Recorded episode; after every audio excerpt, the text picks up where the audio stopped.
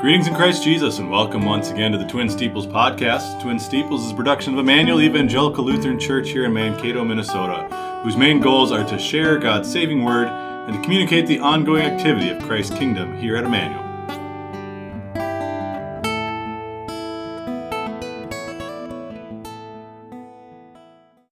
Thank you for joining us today. Today is Wednesday, August 16th, 2023. I'm your host, Pastor Joe Nauman. This morning, I'd like to begin with a brief devotional thought based on Luke chapter 19, verses 9 through 14.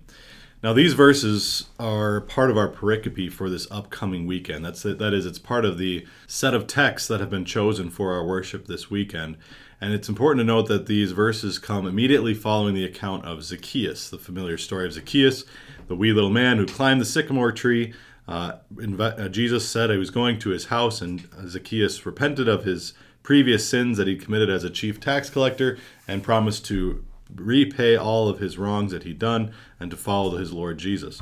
And so we're going to pick up with Jesus' response now to Zacchaeus, and then Jesus turns and presents a parable. And it's only the beginning of the parable here, so we'll talk about what the rest of it is. But I really think it's good to talk about this today as we prepare for our weekend service. So when we see it, we can tie it into the context of our service that we'll be focusing on this weekend. So from Luke chapter 19, verses 9 through 14. And Jesus said to him, Today salvation has come to this house, because he also is a son of Abraham. For the Son of Man has come to seek and to save that which was lost. Now, as they heard these things, he spoke another parable, because he was near Jerusalem, and because they thought the kingdom of God would appear immediately. Therefore he said, A certain nobleman went into a far country to receive for himself a kingdom and to return. So he called ten of his servants, delivered to them ten minas, and said to them, Do business till I come. But his citizens hated him, and sent a delegation after him, saying, We will not have this man to reign over us. It caused quite a stir when Jesus went to Zacchaeus' house originally. Uh, Zacchaeus, as I mentioned earlier, was a chief tax collector. Not just a tax collector, but a chief, a leader among them, probably trained other tax collectors or was in charge of a number of other tax collectors who would go about from city to city and village to village collecting taxes and then delivering it to the Romans. The tax collectors were really looked down upon in society as traitors to the Jewish people because they were taking money from the Jewish people and delivering it to the Romans, who were the oppressors, the ones who had conquered the nation of Israel. And so, by the general population, did not like uh, uh, the tax collectors in general.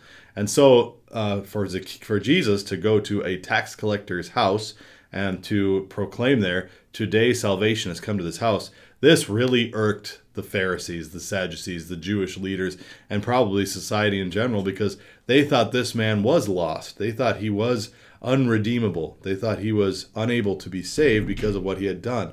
But Jesus says he also is a son of Abraham. And here's where we get to Jesus understanding of what a child of Abraham is. Because it's not simply the idea that you are a descendant of Abraham, that you are a Jew by blood, but it's that you are a child of Abraham by faith. In the book of Genesis, we're told that uh, Abraham believed and it was accounted to him for righteousness. And so it is today. When we believe in Jesus, when we believe in God, that is what is counted to us for righteousness. And so when Zacchaeus turned to faith in Jesus, he became a son of Abraham. He was already a son of Abraham by blood, but now he's a child of Abraham by faith.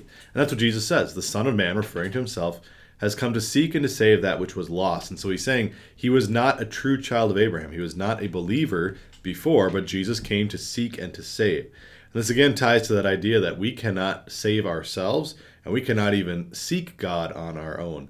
God Jesus is the one who chooses us, he seeks us out, he saves us. He came to heal those who need healing, to those who are truly lost. Now, what Jesus is not saying is that there are some people who are lost and some people who are not lost. All are truly lost. And yet, there are those who believe that they are able to find their way to heaven on their own, and so they don't believe they are lost. And the Pharisees would be exactly this type of people. They would say they're not lost. They have the law of Moses to guide their way. They can use the law as the guide, motivated by the law. And Jesus is here saying, no, that's not the case. Yes, the law can guide us, and we talk about the law being a curb, mirror, and guide, but it is only a guide to believers in Jesus. It's only a guide to those who are motivated by the love of God to now live the life that God has called them to, not to those who believe they can earn salvation on their own through the keeping of the law. And so, as he says these things to Zacchaeus, that he came to seek and save that which was lost, which would be not the Pharisees, they don't believe they're lost. Um, now he tells this parable in specific reference to the way that the Jewish and religious leaders were treating Jesus and God. And so he says, A certain nobleman went into a far country to receive for himself a kingdom and a return. So he called ten of his servants, delivered to them minas, and said to them, Do business till I come. But his citizens hated him and sent a delegation after him. We will not have this man to rule over us. And so these minas, this this uh, form of money from Jesus' day, he, the idea here is that God gave to the Jewish leaders, to the Jewish people, to the children of Israel, he gave them responsibility. and that's what the use of money really is, isn't it? It's responsibility. And so God gave to the children of Israel a responsibility. And that responsibility was from you is going to come the Savior of the world. It is your job to proclaim his arrival to the world. That was their job. And yet, sadly, so many of them rejected him. And that's where he says, His citizens hated him. He sent a delegation after him, saying, We will not have this man, man reign, reign over us. The Jews did not want God as their king. They rejected him over and over. If you go back to the book of uh, First and Second Samuel, we read that the people wanted kings like other nations, and so they rejected the theocracy of God. You can go throughout the Old Testament and look how again and again the children of Israel turn away from God in idolatry, trusting in the Baals and the Ashtoreths and the Dagons of the world, these false idols, rather than worshiping the true God. And even now, at the time of the Pharisees, they may not be worshiping false idols any longer, but they are worshiping at the false uh, altar of themselves. They are worshiping their own good works and their own ability to keep the law. And so they're saying, we do not want this man to reign over us. They're saying, we don't want Jesus and we don't want God. Because really, if you reject Jesus, you reject God as well. And that's what the Jews kept trying to do. They would say, yes, we're followers of God, but we reject Jesus as the Messiah. And Jesus, again and again, has to tell them, you can't do that. You cannot have the Father without Jesus, and you cannot have Jesus without the Father. They're both tied together, and if you believe in one, you must believe in the other. And the, sadly, Orthodox Judaism to this very day continues to reject Jesus as the Messiah, and yet continues to claim they follow the God of the Bible. And yet, the God of the Bible is and contains, out of necessity, Jesus Christ as the second person of the Trinity. You cannot have the one without the other. And so they hate him. They say, We will not have this man reign over us. And so eventually, as at the end of this parable, Jesus goes on following the text that we read. But at, by the end of this parable, uh, some of the servants he gave uh, multiplied the minas to 10 minas or 5 minas, and some of those uh, who were given this responsibility, this money, they hid it in a handkerchief and they didn't did nothing with it. And so it is with the the Pharisees. You know, they were given the responsibility of being the delegators of Jesus, the delegators of God's promised Messiah, and yet they, rather than trying to show him forth to the world. They tried to hide him. They tried to uh, get rid of him. They tried to eventually, and they succeeded in uh, uh, having him condemned to death. And so uh, Jesus eventually goes to the cross, and of course, there he gives up his own life, suffering and dying for the sins of the world to win salvation for us. And that's that's the man that God sent. That's the Savior of the world. And that's what Jesus said. The Son of Man came to seek and to save that which was lost. And so Jesus is our Redeemer. He is our Savior. He did save us who were lost and condemned in sin, and He did so despite us. And now He seeks us out, planting that faith in our heart through the work of the Holy Spirit. And uh, now we have eternal life because of it. So, really, a, a, a rich section here, and it's important to understand the context somewhat. And I'm glad I'm glad you're able to listen to this to hopefully tie that into this coming weekend um, we're going to be talking about Christian education, we're going to tie this text as one of the, the, the New Testament reading.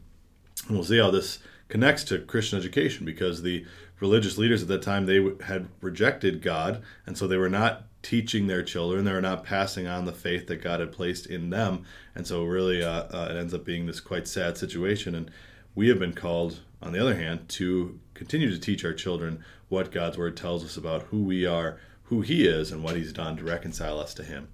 So thanks be to God in Christ Jesus who reconciles the world to himself. Let's pray. Lord Heavenly Father, we thank you for the great gift of your Son. Lord Jesus, thank you for coming to seek and save the lost. O Holy Spirit, thank you for working in our hearts through the word.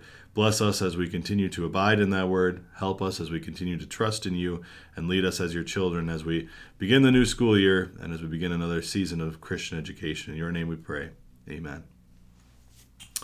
All right, a number of weekly updates and reminders for you. This evening, uh, we'll continue our online midweek Bible class. Uh, I did last week, and I'll be also leading that tonight. Uh, or studying the book of Am or the book of Amos. I did a paper on Amos for the General Pastoral Conference this June. Uh, we made it about little a little around, around halfway through last week, so we'll hopefully wrap that up today. I want to say thank you to everybody who came out to the Adopt a Highway this past Saturday. I was not able to be there, but uh, sounds like they had a good crew and it all went according to plan. Uh, this past Monday, the committee of the congregation met uh, to discuss the choir policy. Um, some good progress was made, I believe, and so um, they will continue to meet the second Monday of the month heading forward uh, to discuss this important topic among us. School open house is taking place tomorrow night. Uh, uh, students and parents should plan on attending that. That's Thursday, August 17th, because the first day of school is next Monday. Hard to believe that's August 21st. A uh, week from this past Monday, uh, we'll be having an opening service that everyone is welcome to attend at 8:30. Uh, coming up in about a month, the Man Up Retreat is taking place over in Wyalusing State Park. Uh, we always send a, a, delegation of men from Emmanuel. Always get a good crew together to go to that. That's September 21st through the 24th, 2023. On our prayer list for this week, we again keep our cancer patients in our prayers Carrie Dahle, John Hein, and Will Roettger. We also keep in our prayers Dan Hanel, who ended up hospitalized last weekend. Uh, we pray for the uh, Nolan David Schrader, who's the new baby boy of Kevin Schrader, our one of our high school teachers, and also Rebecca Schrader. And finally, we keep in our prayers the family of Rachel Maldonado. Uh, Rachel is the granddaughter of Pastor Emeritus David Baker. Uh, Rachel sadly passed away this last weekend. Uh, a car swerved into her lane and hit her the car that she was driving along with her boyfriend head on. Both of them were uh, were killed in the accident. It's really a sad situation. She's a member over in Mount Zion in uh, Detroit. She would attend the Cleveland services they have down there at a preaching station down there once a month. Uh, but she lives in Somerset, Pennsylvania, along with David and Sandy Baker. So really sad situation. 21, 20 year old girl, um, young young girl. Um, so really sad. So we'll keep keep them in our prayers. Which brings us to our hymn of the day today. Their hymn is hymn 324 in the red hymnal. Jesus sinners doth receive, O may all this saying ponder, who in sin's delusion live and from God and heaven wander. Here is hope for all who grieve, Jesus sinners doth receive. We deserve but grief and shame, yet his words rich grace revealing, pardon, peace, and life proclaim, here their ills have perfect healing. Who with humble hearts believe, Jesus sinners doth receive. Sheep that from the fold did stray, no true shepherd e'er forsaketh, Weary souls that lost their way, Christ the shepherd gently taketh. In his arms that they may live, Jesus sinners doth receive. Come, ye sinners, one and all, come accept his invitation. Come obey his gracious call, come and take his free salvation. Firmly in these words believe, Jesus sinners doth receive. I, a sinner, come to thee with a penitent confession. Saviour, mercy show to me. Grant for all my sins remission.